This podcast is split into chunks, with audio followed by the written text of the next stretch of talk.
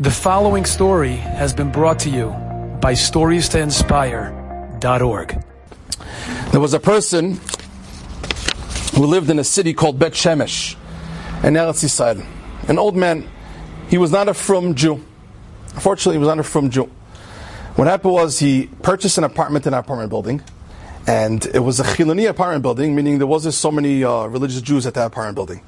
Then a big family, a religious Orthodox family moved in. You know, they move in there, Baruch Hashem, bli ayin hara, with 12 kids, think Hashem anymore. They come in there, they start making noise.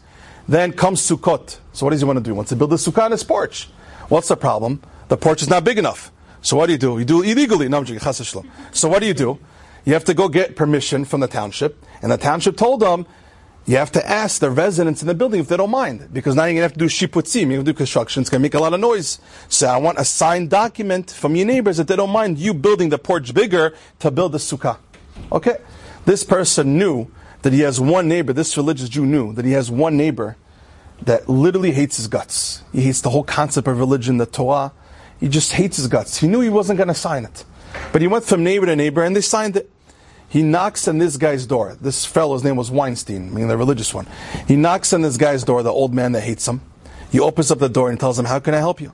He says, I'm trying to build a sukkah. Tells him to his face, I need a bigger porch. I want to do it legally, so I have to get your permission. He tells him, Come back to you tomorrow. I want to think about it. He comes back tomorrow. He puts, he goes inside his house. Suddenly he's surprised to see that he sits in by the table, the old man, the not religious Jew. He sits Weinstein by the table. And they start talking, he start tells him, listen, do you really believe in Hashem, this whole thing? He says, yes. Do you really believe in Torah, mitzvot, and Shabbat? He says, yes, of course. He's like, listen, how often do you see your children? He's like, what do you mean? Every Shabbat, I have my children sit next to me, and everyone kisses my hand every Friday night, and I give them brachot, and we talk to each other, we interact, and we have chagim. He says, I want to tell you something. I'm not a religious Jew. I have a few children. One lives in America, one lives in Europe. Everybody's out of the country. Nobody even visits. Maybe they call me to do me a favor. But you, I'm very jealous of you. I have kina. I see that your children, that your family is always next to you and they actually give you real respect. And I started to appreciate the older I get, told I started to appreciate their religion because I see that it connects the family together to be miuchad and to actually love each other and spend time together through Shabbat and through the Chagim and Kibbud Av Va'em. They started having a conversation. He tells them, Do you daven every single day? He tells them, No. He's like, How about Shema Yisrael, Hashem Elokeinu, Hashem Echad? He says, Listen, I always heard the tefillah, but I never actually read it inside. I don't know how to do it. He tells them, Okay, bring me a siddur, I'll teach you. He doesn't have a siddur. This Weinstein goes to his apartment. He comes back downstairs and he brings him a siddur. And he starts teaching this old person how to say Shema Yisrael. You cover your eyes with your right hand and you have Kavanah, Hashem Elokeinu, Hashem Echad. Then he said Baruch Shem Kvod Malchuto quietly.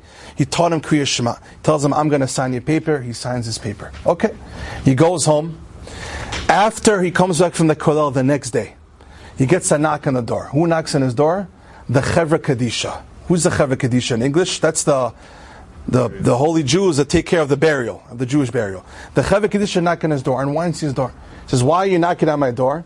You know Mr. So and so, who actually was your neighbor? He says, Yes. Well, he passed away last night. And he left over a note that he wants you to take care of his burial if he passes away, and he wants you to say Kaddish on him for at least one year. He says, Me? He says, Yeah, you. I was just with him last night. Well, yeah, he passed away. He goes to the levaya, goes to the funeral. The wife of the old man comes over to this Weinstein. And she tells him, I want to tell you something. My husband last night, he had your Siddur open. That was the last night of his life. He had your Siddur open, and he was crying, saying the words Shema Yisrael. He was crying tears of teshuvah, repentance, why he didn't utilize his life properly in serving Hashem. He was crying that he missed the boat. Serving Hashem is the most enjoyable thing in the world.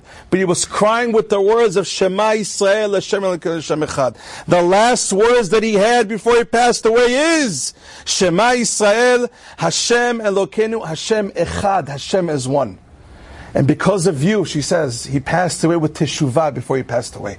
So he wants you to be by his burial and say Kaddish. Rabotai, the prayer of Shema Yisrael, Shema Yisrael, Hashem Elokeinu, Hashem Echad. Scream it out. You hear bad news, scream Shema Yisrael and be more the Echad, the one. And Hashem will have rachamim on that person. Enjoyed this story? Come again. Bring a friend. Stories to inspire.org.